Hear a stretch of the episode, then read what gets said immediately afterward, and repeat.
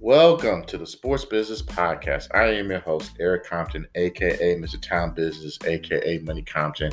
Happy New Year. I hope everyone had a safe and sound new year. I know we're still in the middle of a pandemic. I know it's a lot going on right now, so I can't thank you enough for being here and taking the time out to listen to this podcast. It's going to be an action packed show. We got a lot of things to talk about today. So, um, before we get started into it, you can definitely find me at Instagram at Money Compton. You can also Google us, Google me, I should say, at S P O R T Z B I Z N E S S. We're literally, I'm literally the first uh, result that you'll find out there. And, you know, we can get this thing cracking like some broken bones this 2021. So, without further ado, um, we definitely got to talk about a couple of things that took place. You know, week 17, um, a lot of the seeding stuff took place for the NFL playoffs that are going to start this Saturday for Wild Card Weekend. Um, I know it's going to be really, really exciting. But one thing that was very tricky or interesting, I should say, was the the whole incident with the Washington football team against the Philadelphia Eagles. For those who don't know, on the East Coast, they know the game was a little late. Uh, it was late in the game where I believe the Philadelphia Eagles were only down by I think two, uh, three points. So the score was about 50, uh, 17 to 14 and Doug Pederson, the head coach of the Philadelphia Eagles, decided to go with their third string quarterback, uh, Nate Sudfeld, and basically kind of almost gave the game away to the Washington football team. And why so many people are upset was because, you know, Doug Pederson had a legitimate chance of winning that game and he kind of gave it away because he quote unquote wanted to see what the Nate Sudfeld guy had to offer and he felt like that guy gave him the best chance of winning the game. I don't know if that's true or not. You know, uh, Jalen Hurts, who basically got the starting nod over Carson Wentz uh, late a few weeks ago, um, he didn't play a bad game. He had two rushing touchdowns, um, and he, he kept the game. He kept the team um, in the game where they had an opportunity of winning the game.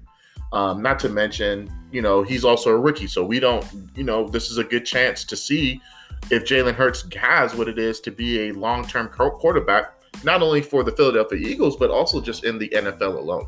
So it was just very, very, very interesting to see how that took place. And Doug Pederson saying that.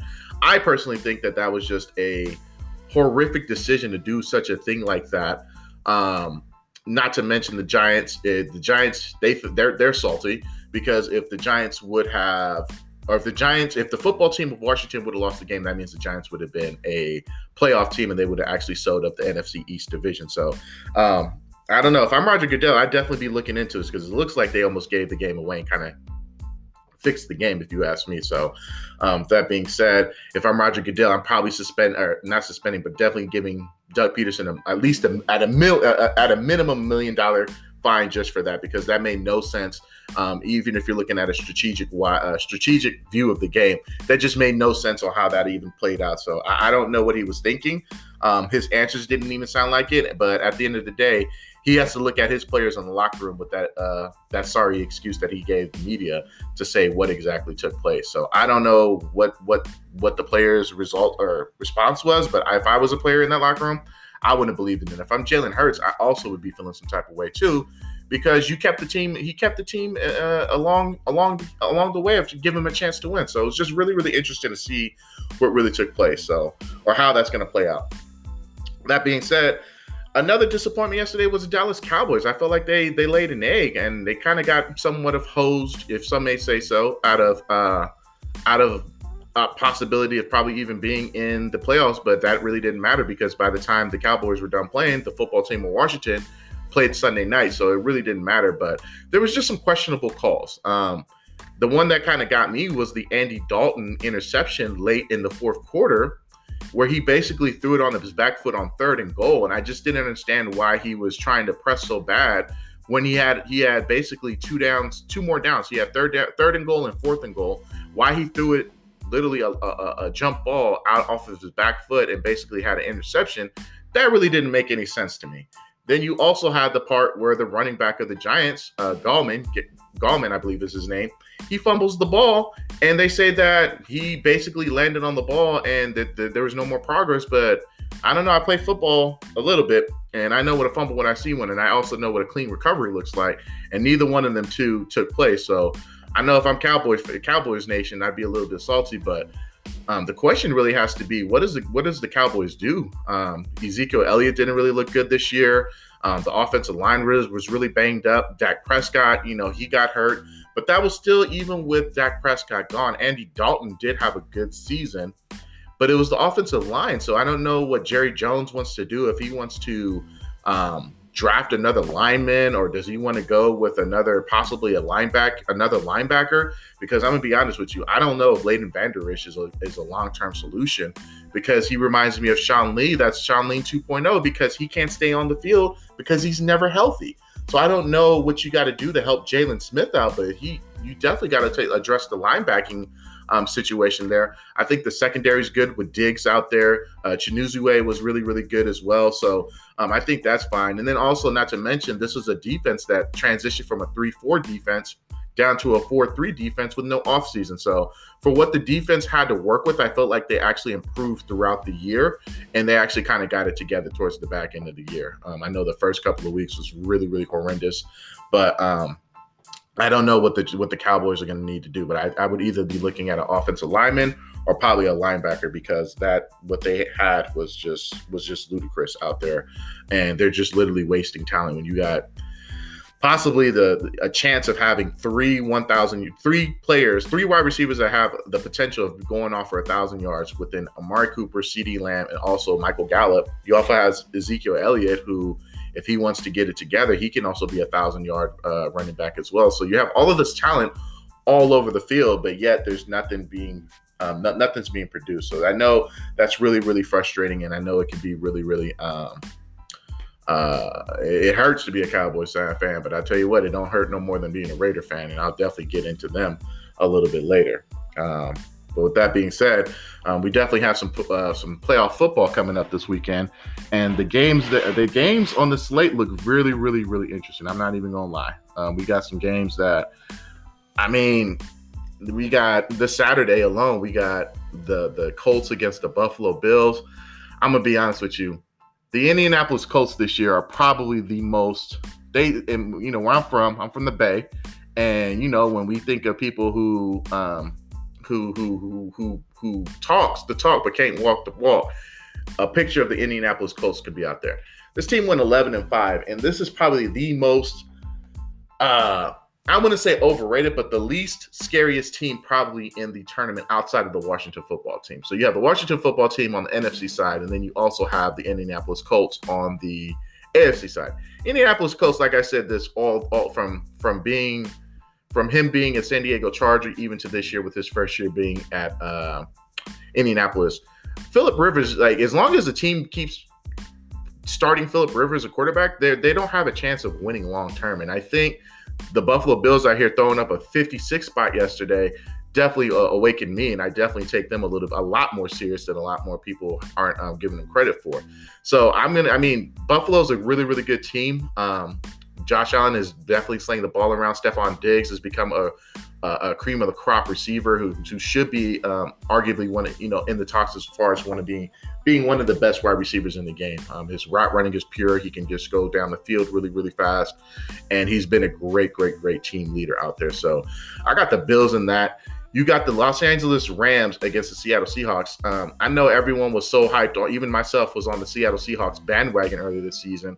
Um, but they they've kind of just been a very very inconsistent team within the last six weeks of the year. So I don't know which Seattle Seahawks team they're getting. I don't even know if Jared Goff is going to be uh, playing this this Saturday as well with that dislocated thumb. And somebody asked me earlier this morning, you know, is Goff a long term solution for the Rams? And my answer probably is no. He's just too inconsistent. Um, he turns the ball over too much. Um, he plays he he he plays like he's timid and I don't know how that's going to work out when you have two potential Hall of Fame players on the defensive side of the ball within uh, Jalen Ramsey and Aaron Donald, who are legitimately franchise changers in, in, on the defensive side of the ball. And, and you got a guy who who's just very pedestrian on the offensive side of the ball, where they play a little conservative because they have a quarterback who can't drive the ball down the field. So I don't know how this is going to work out, but I think I got Seattle coming in just because I don't know. I'm assuming uh, uh, Jared Goff is going to be playing this Saturday. Um, I, I would imagine that he is, but you know, time will tell. Then you on the primetime game, you have the Washington football team against the Tampa Bay Buccaneers. You know, it's Tom Brady's first playoff run without at without being a New England Patriot. So um, the Washington football team, they they have a great defense, but they can't put no points up on the board. And I, I expect uh, TB12 and the boys to figure it out and get it together uh, uh, uh, Saturday night. So we'll see what ends up happening with that. And then Sunday, you got Baltimore and Tennessee. I think that's probably going to be the best game of the weekend. Um, I think that's just two two teams that's gonna that's gonna hit hard. That's gonna figure it out. Um, you got Derrick Henry out here uh, rushing for um, for 2,000 yards uh, this this season. Um, you got uh, Ryan Tannehill, who's been able to drive the ball down the field. You got AJ Brown. You got a great defense. And then on the on the on the Baltimore side, you got to see what uh, what Lamar Jackson and the boys are going to cook up because they laid an egg last year against this very same uh, Tennessee team so it's going to be really, really interesting to see how Lamar Jackson and the Baltimore Ravens are able to respond back to such a terrible, uh, terrible playoff uh, debut last year. So we'll see how that ends up going. Then you also have the Bears against the Saints. Um, the Bears, I, I don't know how they squeaked, squeaked into the playoffs, but that's another team that I don't know. I don't know how bad this is going to be, and I hope there's some sort of mercy rule, um, barring that uh, Alvin Kamara and Michael Thomas are able to play for the Saints this weekend. That should be really, really good. But I got the Saints in that probably by a touchdown, 10 points. Then you got the Cleveland Browns against the Pittsburgh Steelers. you know, I'm not going to lie. I've been kind of, you know, I've, I've looked at Baker Mayfield a little different, and I've always been very, very critical of Baker Mayfield, but he's kind of buckled down this year. He's gotten it together. He's been able to play a lot better. So, um, you know, I wouldn't be surprised if the Cleveland Browns somehow are able to beat Pittsburgh just because Pittsburgh is just so beat up on the defensive side of the ball. I just don't know how they're gonna. I don't know how they're gonna be able to do it, but um, I, I, hope Mike Tomlin is able to figure it out. Um, but I got, I, am gonna, go with the upset, and I'm gonna say Cleveland's gonna be able to to do something. I know Ben Roethlisberger didn't play last week or yesterday, um, yesterday's game against the Browns, so it was somewhat of a, a scrimmage game for them, a preseason game. So we'll see what kind of what kind of adjustments uh, Mike Tomlin and the Pittsburgh Steelers have been able to make. But uh, it's gonna be really really interesting to see what ends up happening. So um, the playoffs are gonna be really cool uh, with that extra wild card team, it just lets another team it lets another team in. And playoffs, you just never know. You just got to find this, the team that's hot at the moment and get them at the right time and see what ends up happening. So it's going to be really, really interesting. And I know Kansas City and Green Bay are sitting back. Um, Kansas City practically almost have two weeks time off because they didn't play a lot of their starters yesterday. So it's going to be really, really interesting to see what those two one, one seeds are, are, are looking at. So um, I don't know. We'll, we'll see what ends up happening. And um, moving along, we got to talk a little basketball. Um, I know basketball hasn't really been talked about a lot this season so far in this young, young, young season. Um, an interesting season too. And you know, I'm a diehard Warrior fan, and I got to talk about Steph Curry going off for 62, a career high 62 last night. And this is such a big deal that people are kind of sleeping on it because it literally just showed, you know, Steph kind of put the league back on notice to let them know he's probably the great, not only the greatest shooter of all time, but he's also that dude. And you know, a lot of people have given him the knock that he can't win on his own and whatnot. But you know, you don't you don't see people out here just dropping 62 and at the age of 32 as well. And the last person that actually did that uh, was Kobe Bryant. So the two oldest people to ever drop 60 are Kobe Bryant and Steph Curry.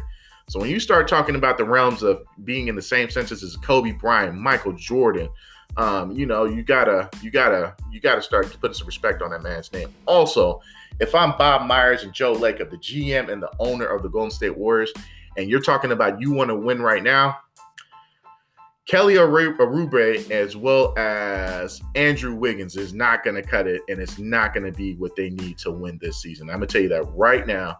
That's not going to work. And the longer that Kelly Oubre and Andrew Wiggins are on this Warriors team, it's actually hurting not only the Warriors, but it's also hurting both of their trade value.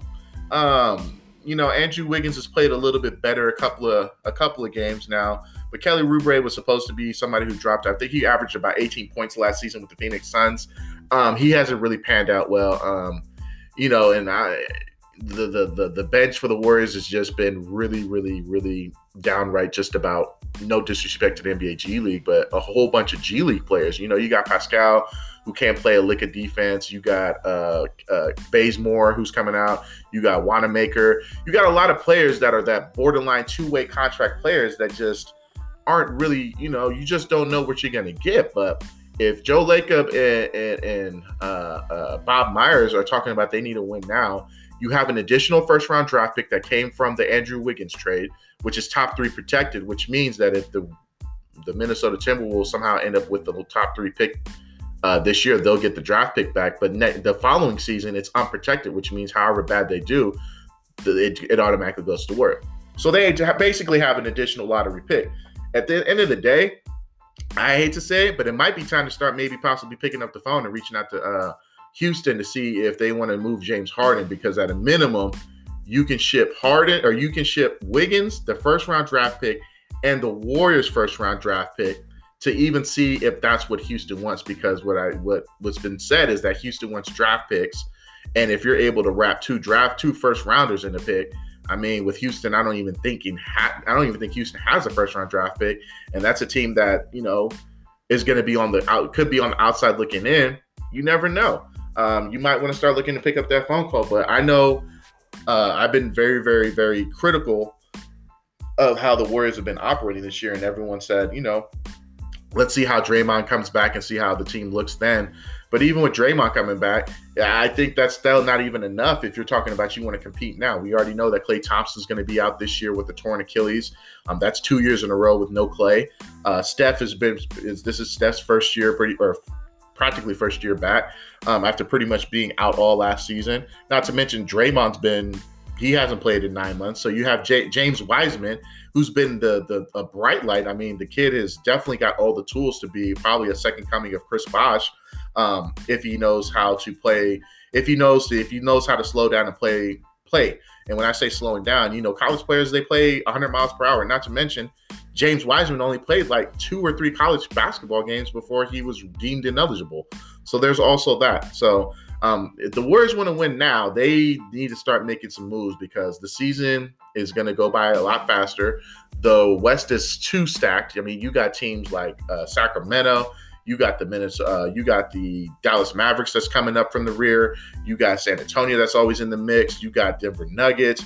You got the Utah Jazz. You got practically the whole entire West Coast, Western Conference, that's going to be out there gunning for a top eight or top top one of the top eight teams to go ahead on the West side to try to get into the playoffs. So the Warriors definitely got a lot of work to do. Um, I like what I'm seeing from the Lakers. Um, it's too early to tell, but the Lakers look like they're probably even a better team than last year. Um, interested to see how Kristaps Porzingis comes back with the Mavericks um, and see how they kind of shape up and get it together. Um, and and on the East side, you know, the Miami Heat they've been kind of they've been moving along a little quietly. Um, for me, I don't know why I feel like the Bucks have been super duper inconsistent this year. I want to see what they do. Um, I'm not even sold with Doc Rivers on the Sixers yet. I, will wait to see how playoffs look. You can't sleep on the Toronto Raptors. Boston looks really good with Jayson Tatum and Jaylen Brown. So you got a lot of different pieces, and you know you take the take the Lakers outside of the realm. It's anybody's ball game really to to try try to cause maybe an upset or anybody from the East. But you know, you take the Lakers out. I'm not really sold on the Clippers. You can't be out here losing by 51 points at halftime, talking about you got championship aspirations. I don't care who you playing. That can't happen at all. Um, so we'll see what ends up happening, but. Uh, it's going to be an interesting basketball season for sure. With you know, I think only three teams are out allowing a, a limited capacity of fans at games right now. So um, here's to happy NBA season, and we'll see what ends up going on. But uh, moving along, we also had the the the the the the I it's called the college play college football playoff. I like to call it the Ohio State, University Alabama, and the Clemson Invitational. I feel like those three are always in the college football playoffs every year, and every now and then you get a team, you get a fourth team, and chances are usually it's Notre Dame. Notre Dame at this time I, I don't know what the college football playoff, what the qualifications are to be on this committee who deems who the top four teams are. But I feel like all of those people on that committee need to be relieved of their duties as of last Friday. the fact that they thought that it was a good idea to put North uh, Notre Dame out there as the fourth fourth best team in the nation was just a downright joke of the system. It basically de-incentivize or basically it disvalue it puts a devalue on any other teams um, that are out there. And when I say that is because you had a team like Texas A&M that was really really good. You had Cincinnati that played hard against Georgia. That would have been a good game to see. And we get keep we keep giving Notre Dame a chance. And the reason I don't know why. I, I really don't know why we keep giving Notre Dame a chance when a team that keeps losing by an average of I believe it's 19, 20 points, and this is supposed to be a top four team every year. Why are we doing this? Because allegedly they have a huge fan base. I don't know about y'all, but I have a nice range of friends from all over the country, different different type of backgrounds, different type of age groups, different locations. I ain't never met a Notre Dame fan that's in ever, ever. I think I know one person. So they always say they have a huge fan going, but I don't I don't know who they are. I don't know who they are. They they haven't done anything since 1988. I think it was like a year old. Um, I was one years old when the Notre Dame Fighting Irish were were relevant. Um, they keep getting smoked in every everything they do, and it's really just a reason why I kind of just tune out when it comes down to college football because it just doesn't make any sense why they keep giving Notre Dame a chance they have no business being in there. And, and then the notion is, well, who else would you have put in there? Well, I mean, you could have put in Texas A&M. Like, I want to see a, a, another school get another chance, give another team a crack. And everyone's saying, well, you know, Alabama would have did the same thing to anybody else um, who they played outside of Notre Dame. Be that as it may, we haven't seen that happen yet, so we don't necessarily know if that's true or not. It chances are it probably could happen, but we're tired of also seeing Notre Dame just taking up free taking up free rent space. So it just makes no sense to me um, why they're doing this. Um, but it was just atrocious to see that. It was just definitely a waste of time. Um, you know, for that to be a college football playoff game, that was just really ridiculous. Um, and it just doesn't make any sense whatsoever, man. Like I just, it's really frustrating. It's really frustrating for a common fan or a casual fan to get into it when you see blowouts like that. Um, even the Ohio State uh, Clemson game was really interesting. A lot of people can say that Clemson or oh, the Ohio State University had no reason being in there as well, being the fact that they only played six games. But I mean, they they they kind of I don't you know they struggled against Northwestern in the uh, Big Ten championship in Indianapolis last week, um, but they kind of made up for that. And you know, Justin Fields he got it together and figured it out, and they made it happen. So it's going to be really, really interesting to see how the Notre Dame Alabama game shapes up for the final next week. Um, really, really interested to see how that goes. Really excited to see how that plays out. But the college football playoff committee, all of them need to be relieved, and they really need to start looking into this. And honestly, I don't know why they have these little uh, the the ranking show every week because none of them rankings count. They don't mean nothing until the absolutely last weekend uh, or the last week of the college football season. So I don't even know why they're announcing it every every portion of the year. Just don't even like leave the suspense and just don't tell nobody who's the top four team. Just roll out the, the top 25 teams at the beginning of the season and then just leave it at that and let teams figure it, you know, announce it then. But this whole notion that you got to tell what teams are what right now just doesn't make any sense. But, you know, that's for another day, another time. So, uh, with that being said, it is time, drum roll, for the Sports Business Podcast Big Dummy of the Day. And the big dummy of the day easily hands down, got to be Josh Jacobs, the running back for the Las Vegas Raiders, my beloved Las Vegas Raiders. Bro, what was you thinking, dog? Like, how did you get a DUI right after you got off the plane? A one hour plane ride from riding from Denver, Colorado to Las Vegas, and you didn't got a, D, a DUI? Like, what was you what were you thinking? I mean, literally the airport ain't but like five, ten minutes away from your house, I'm, I'm assuming. Um, it just doesn't make any sense, and it's just irresponsible. But you know, uh, this is what happens when you play in Vegas and, and you live here in Vegas. Things like this just get reckless. But you know, he's probably going to get suspended uh, the beginning of next season. Um, year number three in a rookie contract. He's got to play. You know, he's got to sit there and try to play out for a big deal out when he's coming off of his rookie deal. So. Um, and this guy was a Pro Bowler, and he, he rushed for a thousand yards again this season. And th- this is what you do.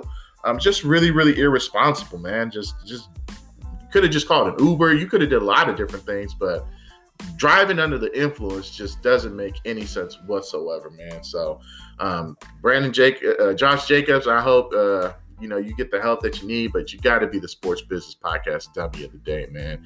It's just it's just it's just no re- no need for that. With that being said, I hope everyone is able to, was able to enjoy the show. We're gonna run it back next week. We're probably gonna do it while the national championship is going. Like I said, happy new year to everybody. We're gonna keep doing this strong. I hope everyone has a great bounce back year because that's all I want is to see nothing but every I want to see everybody win. And I want to see everybody happy, and I also want to see everybody being safe and sound. That being said, you can find me on the gram again at Money Compton. You can also email the show at sportsbusiness at gmail.com. And other than that, we out of here. Chill.